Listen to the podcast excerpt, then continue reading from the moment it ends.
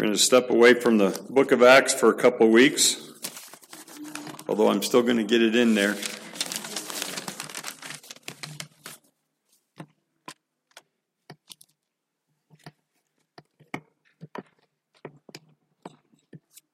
Are the kids are heading to junior church? Can anybody tell me the first time in God's words that it's predicted that God was sending a Messiah, that he was sending a Savior? Genesis 3? Give me a verse. We got it right. Genesis 3? What? 15. All right. See, put our heads together and it, it works out. Um, I am going to be reading a lot of scripture today and, and bouncing around a lot. So if you would prefer, take a pen out and just write the references down and listen to it as I read it. Um, I, I usually I'm usually not real structured as far as I, when I was in high school in preacher boys class, they, they taught us that the right way to do a message was three points, a poem, and a prayer. Okay, I mean that was just kind of the formula to, for a good a good message. Um, I, I don't normally adhere to that, and I'm sure that my youth pastor from that day would be disappointed in me. Um, but today we're going to kind of stick to the three points and to and to kind of help stand it. And I, I I hesitate to use this analogy because I don't want to trivialize God's word or God's plan. But if you think of an act, a play in three acts, that will just kind of help you understand where I'm going today. The first thing is Christmas, the promise, the come thou, come thou long expected Savior. Where in God's word does, does it predict the Savior's coming to who, why, and where? Okay. The second act is basically what today we call Palm Sunday, and this next week uh, we often call Holy Week, but it, it, involves all the events leading up to the crucifixion and the resurrection. We're, we're going to briefly touch on that today, but we don't want to, you know, spoiler alert too much for next for Friday night and Saturday. So we'll, we'll be, be, be brief on, on Act 2. And then Act 3 is the second advent of Christ. Christmas being the first. And do you know that we can tell you the exact date and place that Christ is going to come the second time? We can. God's word tells us. We'll get there. That's Act 3. So. No, and, and I'm sorry, we're, we're not going to do intermissions. We'll just slide from one act to the next to, to keep it moving because we are going to also do communion today. Genesis 3:15 I will put enmity between you and the woman and between your seed and her seed. He, being Christ, shall crush your head. God is talking to Satan here. Christ shall crush your head and you shall bruise him on the heel. From, from the very beginning, with the first sin in the garden with Adam and Eve, there was the, the, the, word translated in the Greek Septuagint, and I'm not a Greek scholar, so I'm not even going to try to pronounce it or tell you what it is. I'll take the, the commentators at their word, that they know what they're talking about. That, that where, where it says, I will put enmity, the, the Greek word translated is enemy. So from, from the very beginning, Satan is the enemy of those that would follow Christ. And we know that, that in heaven, from, from Isaiah 15, that, that Satan said, I will be like you, I'll be like the Most High. He, he wanted to replace God. There was already enmity there. There was already uh, an adversarial relationship established. But here, I will put enmity, or, or you will be an enemy, basically, because as Christ followers, we are constantly at war with Satan. You can read Ephesians 6, and even in Matthew, uh, Christ refers to Satan as the enemy. He's not a friend. And we've talked about that before. You can't have one foot in the world and one in God's kingdom. It doesn't work that way. It's either or. It's not both and. You, you, you can't have the best of both worlds. And I don't know why you would think that being of the world would be the best of anything. Let's, let's be all in God's kingdom and understand that He's on the throne and it's His kingdom that we want to serve. It's His kingdom that we want to be obedient to. Here's, here's one of my Acts references, okay? Just two weeks ago, we talked about the Holy Spirit is only given to those that obey Christ. In order to receive the Holy Spirit, we, we must obey. One that's a symbol of how much we love God is our obedience to Him. But without that obedience, you're not going to have the Holy Spirit in your life. If the Holy Spirit isn't convicting you of sin, isn't drawing you close to Christ, you might not be a Christian. Whoa, but I said, I said a prayer when I was a kid and, and I, I was baptized too, so I must be saved, right? Be careful. Be careful. Those things don't save you. But you will know from your relationship with God, if you have one, and your obedience to Him, people will know. We've talked in Acts about uh, the Sanhedrin, and they all had their, their theological PhDs, and how these fishermen, because they were in the presence of Jesus, were able to confound and baffle and, and confuse literally confuse the Sanhedrin because they had been in the presence of Jesus. So, our question and challenge to you is Have you been in the presence of Jesus? Have you spent time in His Word? Have you spent time talking with Him in prayer?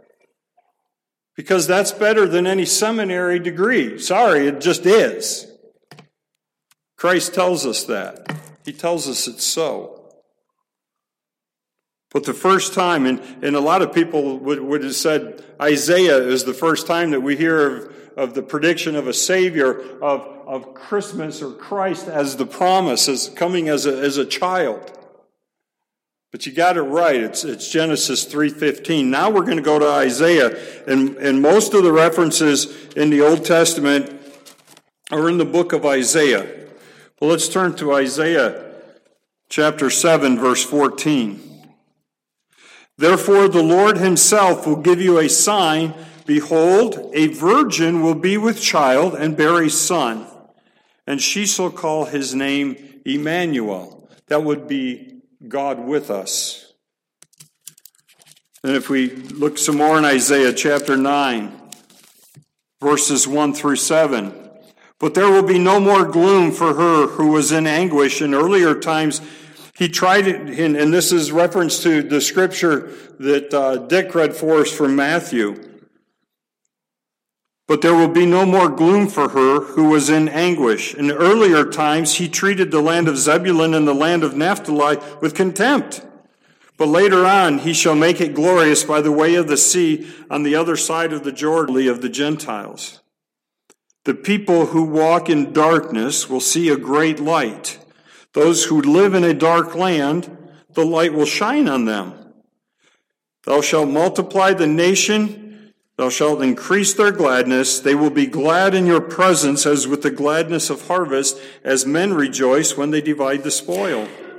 For thou shalt break the yoke of their burden and the staff on their shoulders, the rod of their oppressors, as at the battle of Midian. And again, that's what the, the, uh, the land of Zebulun and Naphtali is referring to there. For every boot of the booted warrior in the battle tumult, the cloak rolled in blood will be for burning, fuel for the fire. For a child, now a lot of that's not that familiar because you don't always read that when, you, when we're reading the Christmas story.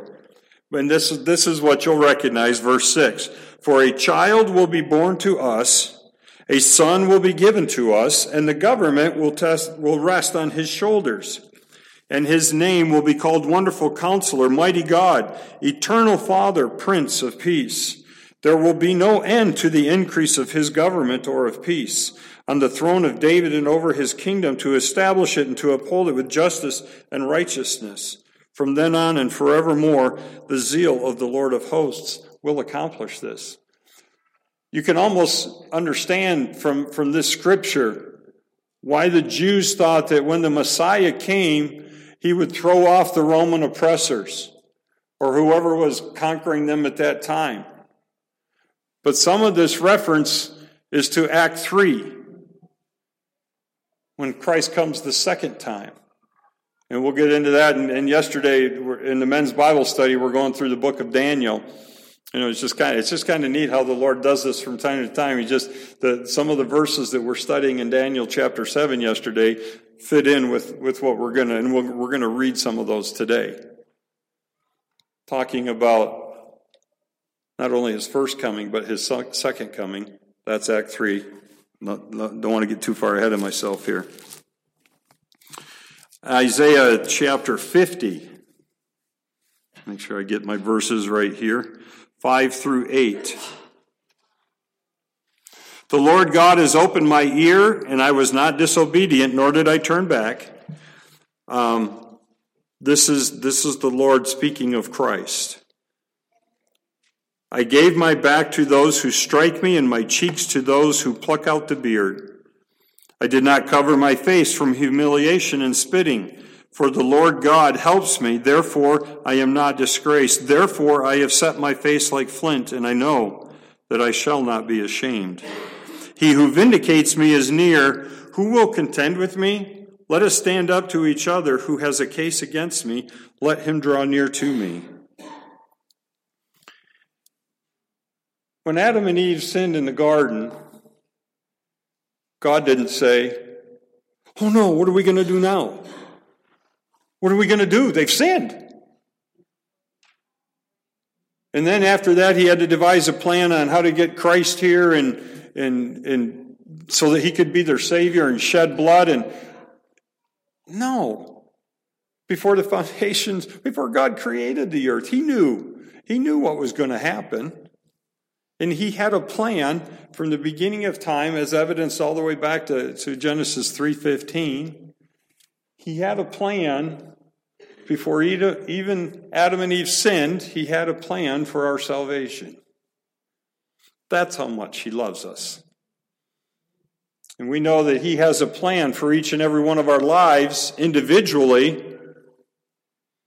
but he also had a plan for all of humanity and an option and a, a, a way to seek forgiveness for the sins that we commit against him.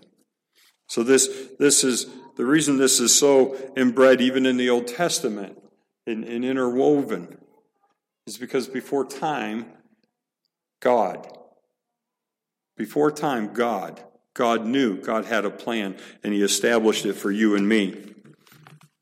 We should not take that lightly. Daniel chapter 9, verse 25 and 26. So you are to know and discern that from the issuing of a decree to restore and rebuild Jerusalem unto Messiah, excuse me, until Messiah, the Prince, there will be seven weeks and 62 weeks. It will be built again with plaza and moat, even in times of distress. Then, after the 62 weeks, the Messiah will be cut off and have nothing, and the people of the prince who is to come will destroy the city and the sanctuary, and its end will come with a flood. Even to the end, there will be war desolations are determined, and you're like, what in the world is that? I've never read that at Christmas time. What are you talking about? How many of you were here when we went through the book of Nehemiah? Okay, you should understand this. I shouldn't have to explain that. I'll explain to everybody else, though, and you guys can listen just to refresh your memory. I, I, I couldn't find it in my notes. I, I'd have to dig longer and harder. But it says, that from the issuing of a decree to restore and rebuild Jerusalem until Messiah, the Prince, there will be seven weeks and 62 weeks. And it was something like 780. Don't quote me on this because I, like I say, I didn't find my notes to get it exact. From the time that Xerxes in Nehemiah signed the decree saying that the Jews could go back and begin to rebuild until the time that Messiah actually came,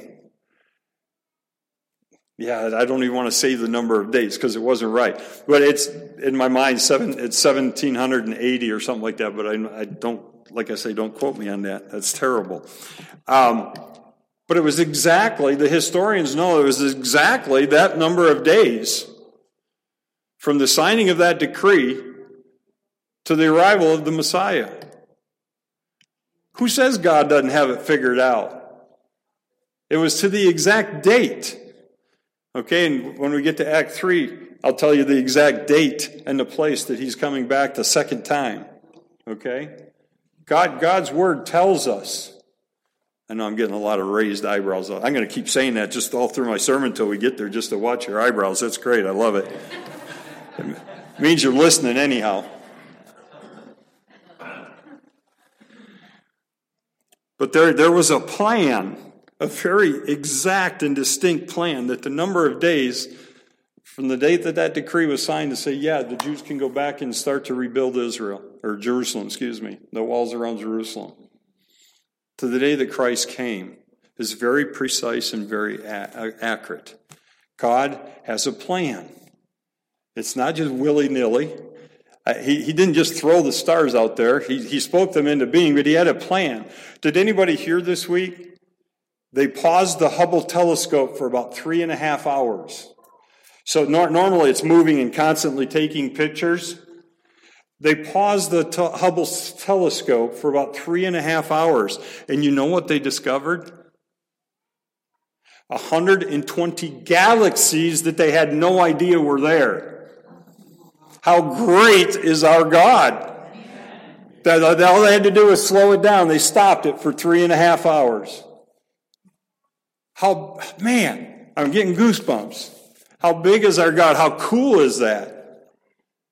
And, and those scientists, I don't know. True, true scientists just blows my mind that they cannot be believers when, when they look at what God has created. But um, just how, how great is our God, but how specific was his plan for you and me? Shared in his word for us to know and to learn and understand.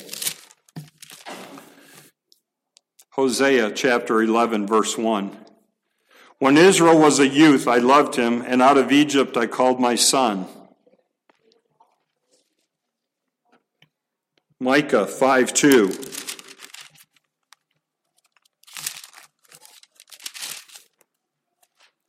But as for you, Bethlehem, Ephratah, too little to be among the clans of Judah, from you one will go forth for me to be a ruler in Israel. His goings forth are from long ago, from the days of eternity. Micah 5 2. Wait a minute, I missed one. Oh, that was, I'm sorry, that was Micah 5 2. Malachi 3 1. Malachi 3:1 Behold, I am going to send my messenger, and he will clear the way before me, and the Lord whom you seek will suddenly come to his temple, and the messenger of the covenant in whom you delight, behold, he is coming, says the Lord of hosts. Now you say, wait a minute, that's a reference to John the Baptist. Well, if John the Baptist was coming to tell us about one that would follow him, who is going to follow him? So this is pointing to Christ. And then at the end of that verse, when it says, He is coming, says the Lord of hosts. His son was going to come. Then into the New Testament, and I've, I've, skipped several in the Old Testament um, for time's sake, because we have Act 2 and Act 3 to get to, and communion. So um, there's, there's many more. If you do, if you have a Bible with a chain reference in it, you can find all of the occurrences. I, we, we looked at about half of them, and we looked at a lot of those that, that we're more familiar with. But when we get to Matthew, I, I'm only going to read the one in the New Testament because we're so we're more familiar with that at Christmas time. The, the Gospels are what we read. Okay? Matthew chapter 1, verse 18. A voice was heard in Ramah. Nope, that's chapter 2, sorry. Chapter 1. I knew that didn't sound right. Now, the birth of Jesus Christ was as follows.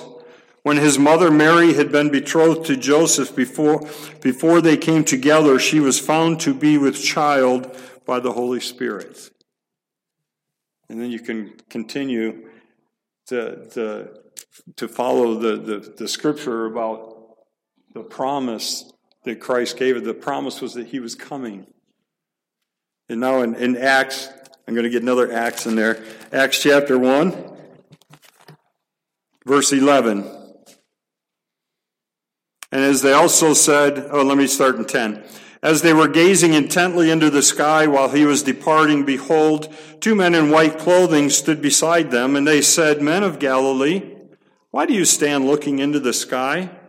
This Jesus, who has been taken up from you into heaven, will come in just the same way as you have watched him go into heaven. He's going to come again, just like he left. He's going to come again. Now, this is not the rapture. When, when the, the, the rapture of the church occurs, Christ will meet us in the air. He's not coming back to earth. That is not his second advent. That's the rapture.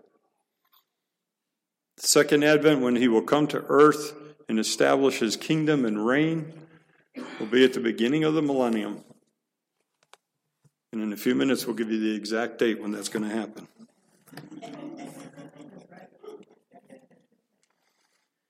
John 1 has, has just always been one of my favorite passages in God's words. John 1, verse 14. And the Word became flesh and dwelt among us, and we beheld his glory, glory as of the only begotten from the Father, full of grace and truth. Christ came as a, as a baby at what we call Christmas and celebrate he was the promise, and He came. He came for what we see as this coming week. All the events that happened leading up to the crucifixion and then the resurrection. Act 2, we'll call it Hosanna. Hosanna. And I would ask you to turn with me, if you would, to Matthew chapter 21.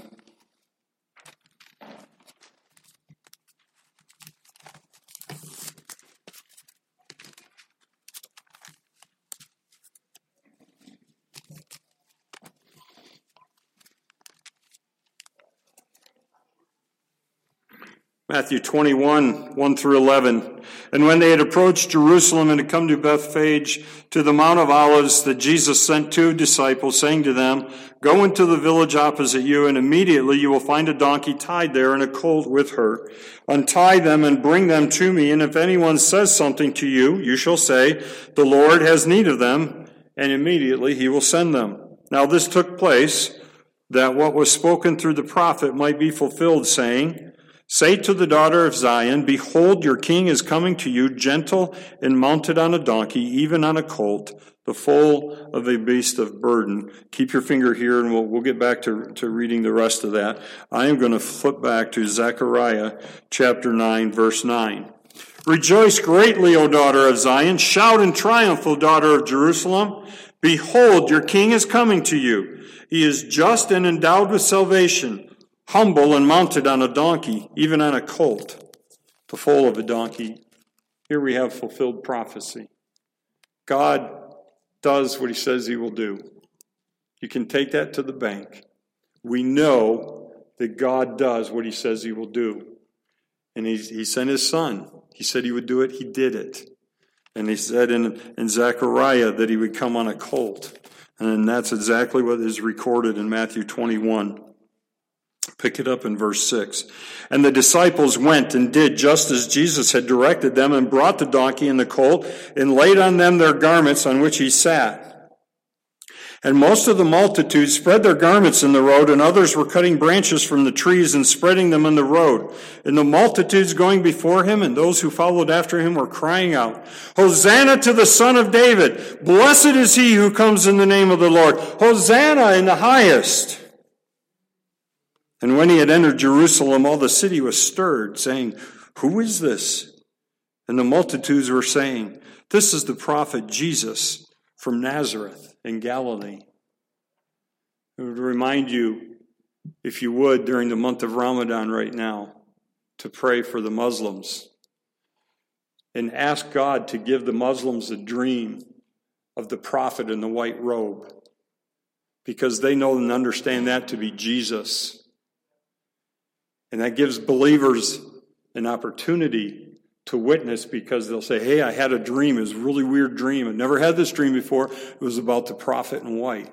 And that will give them an opportunity to share because in most of the Muslim world, you can't offer Christ But if you're asked, you can respond, and it's not illegal.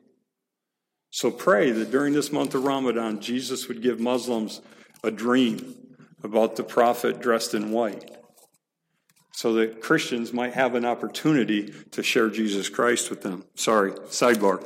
Um, moving on. Okay, Hosanna. And we see here, and the people spread their cloaks.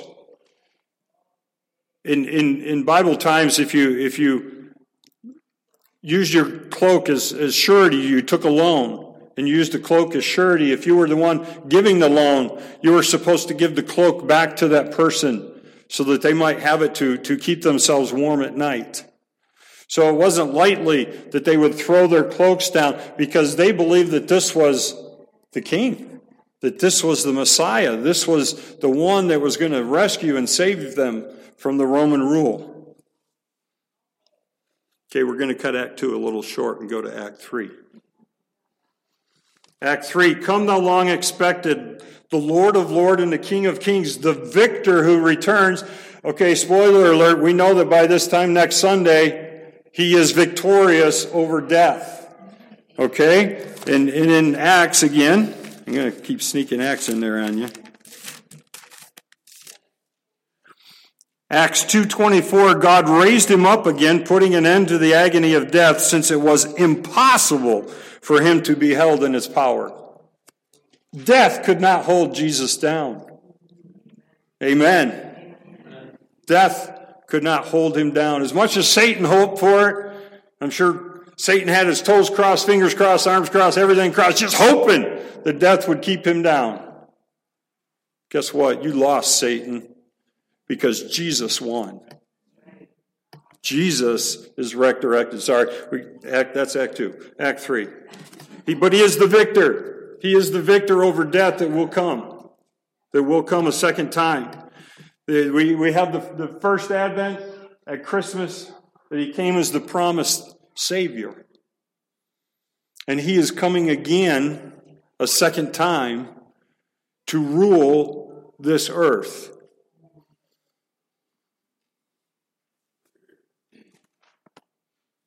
We read Acts 1 10 and 11 that the Jesus would be taken up to you from heaven, he would come back in the same way. Scripture references to, to, to set up a, a ratio. You, you, all the verses that we looked at in the Old Testament and, and then got into Matthew and the New Testament of the first advent. For every one verse about the first advent in God's Word, there are eight that talk about his second coming. Hmm. That's, that's kind of disproportionate. His second coming is pretty important. In the Old Testament, 17 of the 39 books refer to it, and in the New Testament, 23 of the 27 make reference to his second coming, to the advent. In all of the scriptures, the only thing that is talked about more than the second coming of Christ is the plan of salvation and the way of salvation. And I think that's very appropriate. Because if we're not saved, we're not going to be too concerned about the second coming. Hebrews 9:28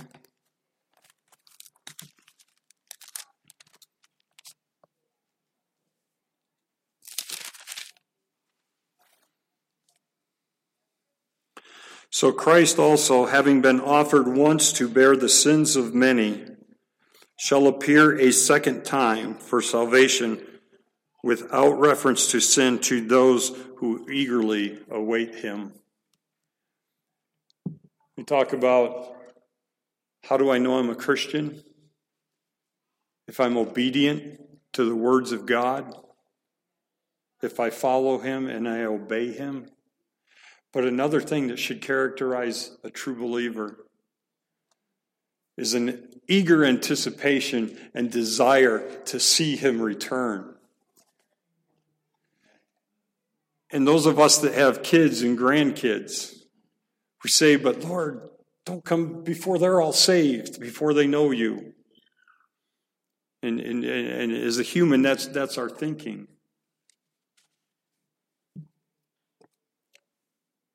But he tells us that we need to be anticipating and looking forward to his coming. And maybe that should be even more motivation for us to tell our families, our children, our grandchildren, our neighbors, everybody that we meet.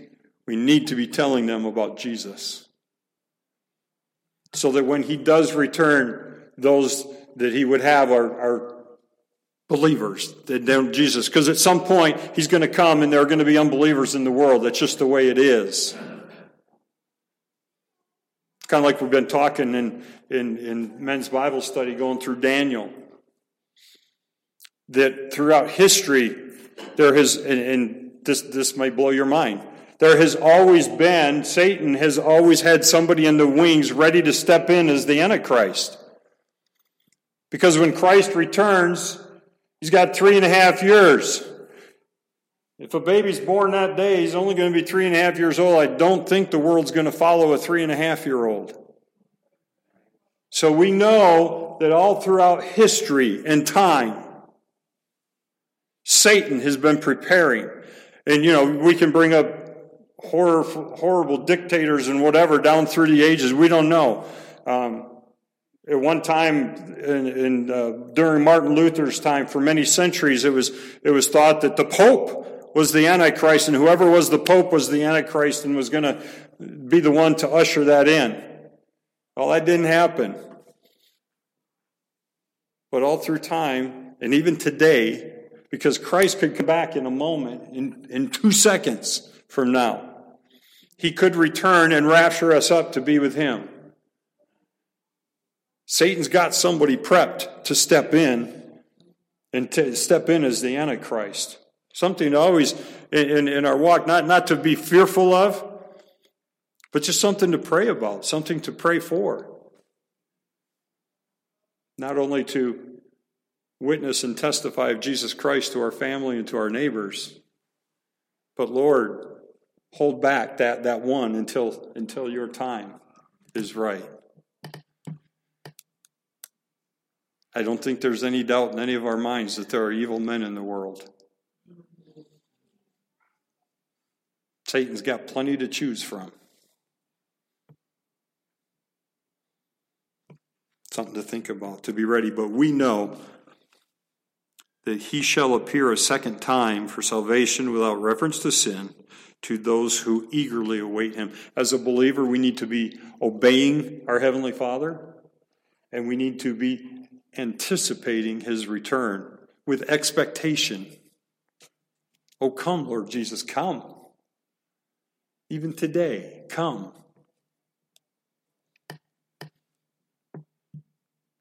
You ready?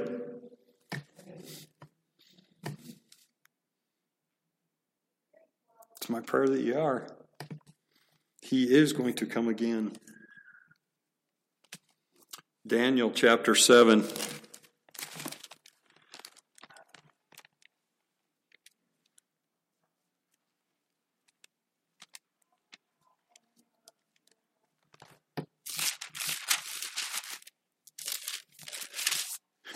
I had markers in my Bible so I could flip quickly, and I already pulled that one out of Daniel. Thought I was done there. Okay, Daniel 7 verses 13 and 14. And these are the two verses that we were looking at yesterday in, in, men's Bible study. I kept looking in the night visions, and behold, with the clouds of heaven, one like the a son of man was coming, and he came up to the Ancient of Days and was presented before him. And to him was given dominion, glory, and a kingdom that all the peoples, nations, and men of every language might serve him. His dominion is an everlasting dominion. That's why we know it's talking about Christ. Because Christ is the only one that's going to have an everlasting dominion. His dominion is an everlasting dominion which will not pass away. And his kingdom is one which will not be destroyed. Where's he coming back? Zechariah 14:4 tells us exactly where it's going to happen.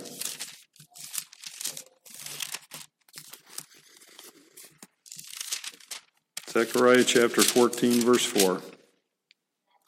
And in that date, his feet will stand on the Mount of Olives, which is in front of Jerusalem on the east, And the Mount of Olives will be split in the middle from east to west by a very large valley, so that half of the mountain will move towards the north and the other half towards the south. And you will flee by the valley of my mountain, for the valley of the mountains will reach to Azel.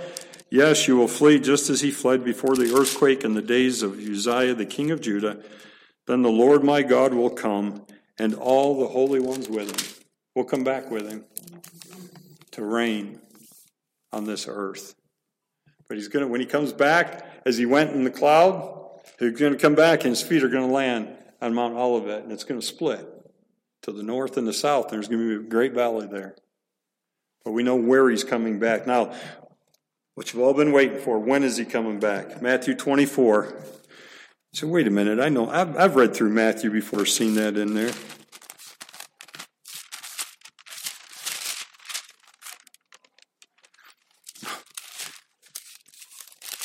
Okay, I should have marked that one. I thought Matthew was easy enough to find. Matthew 24, verse 27.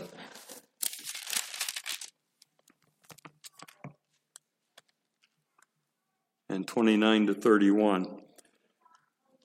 Matthew 24, 27. For just as the lightning comes from the east and flashes even to the west, so shall the coming of the Son of Man be. Verse 29.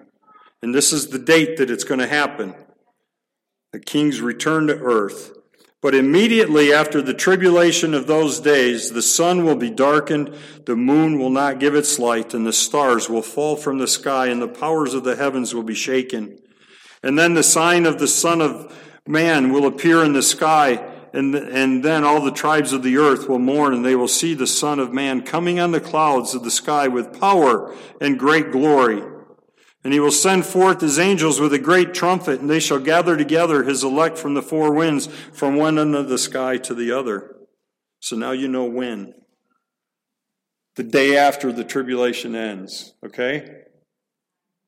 So now you know. God has a plan for all of eternity, for all of time that He has created and he came into that time as a baby. And he will return the day after the tribulation ends. He will return the second time to set up his earthly reign. Our junior theology professor back in 1982, maybe, he says, You guys want to blow your minds? He said, Time is something that God created for us. God is in eternity. And in eternity, we're already with Him. If you just need a headache this afternoon, just sit and try to contemplate that and think about it, okay? That's how great our God is and how vast. And in Isaiah 55, how high his ways are above our, our his thoughts above our thoughts. Romans 15, 13. May the God of hope fill you all with joy and peace in believing, that you may abound in hope by the power of the Holy Spirit. We have a hope, folks. We have a hope in Jesus Christ. And in that hope is joy and adoration for Him. He is our hope. He is our hope. He came as he promised, as he said he would. And next week we're to proof. Some more of the proof, Act 2. Okay? Father, we thank you for your word. We thank you for the truth. We thank you for the, the joy that we find in it, the promise that we have in you. Thank you for making a plan, Father for, for putting us into that plan and, and, and not just the, the whole plan for all of mankind, but you have a plan for each one of our lives on a daily basis, Father. And we know that part of that plan every day is to praise your name and exalt you. Thank you for this time, Father. And as we, as we move into communion, we pray that you would search our hearts and know us, that we would be pure and clean before you, Father. In Jesus' name, amen. Stand with me.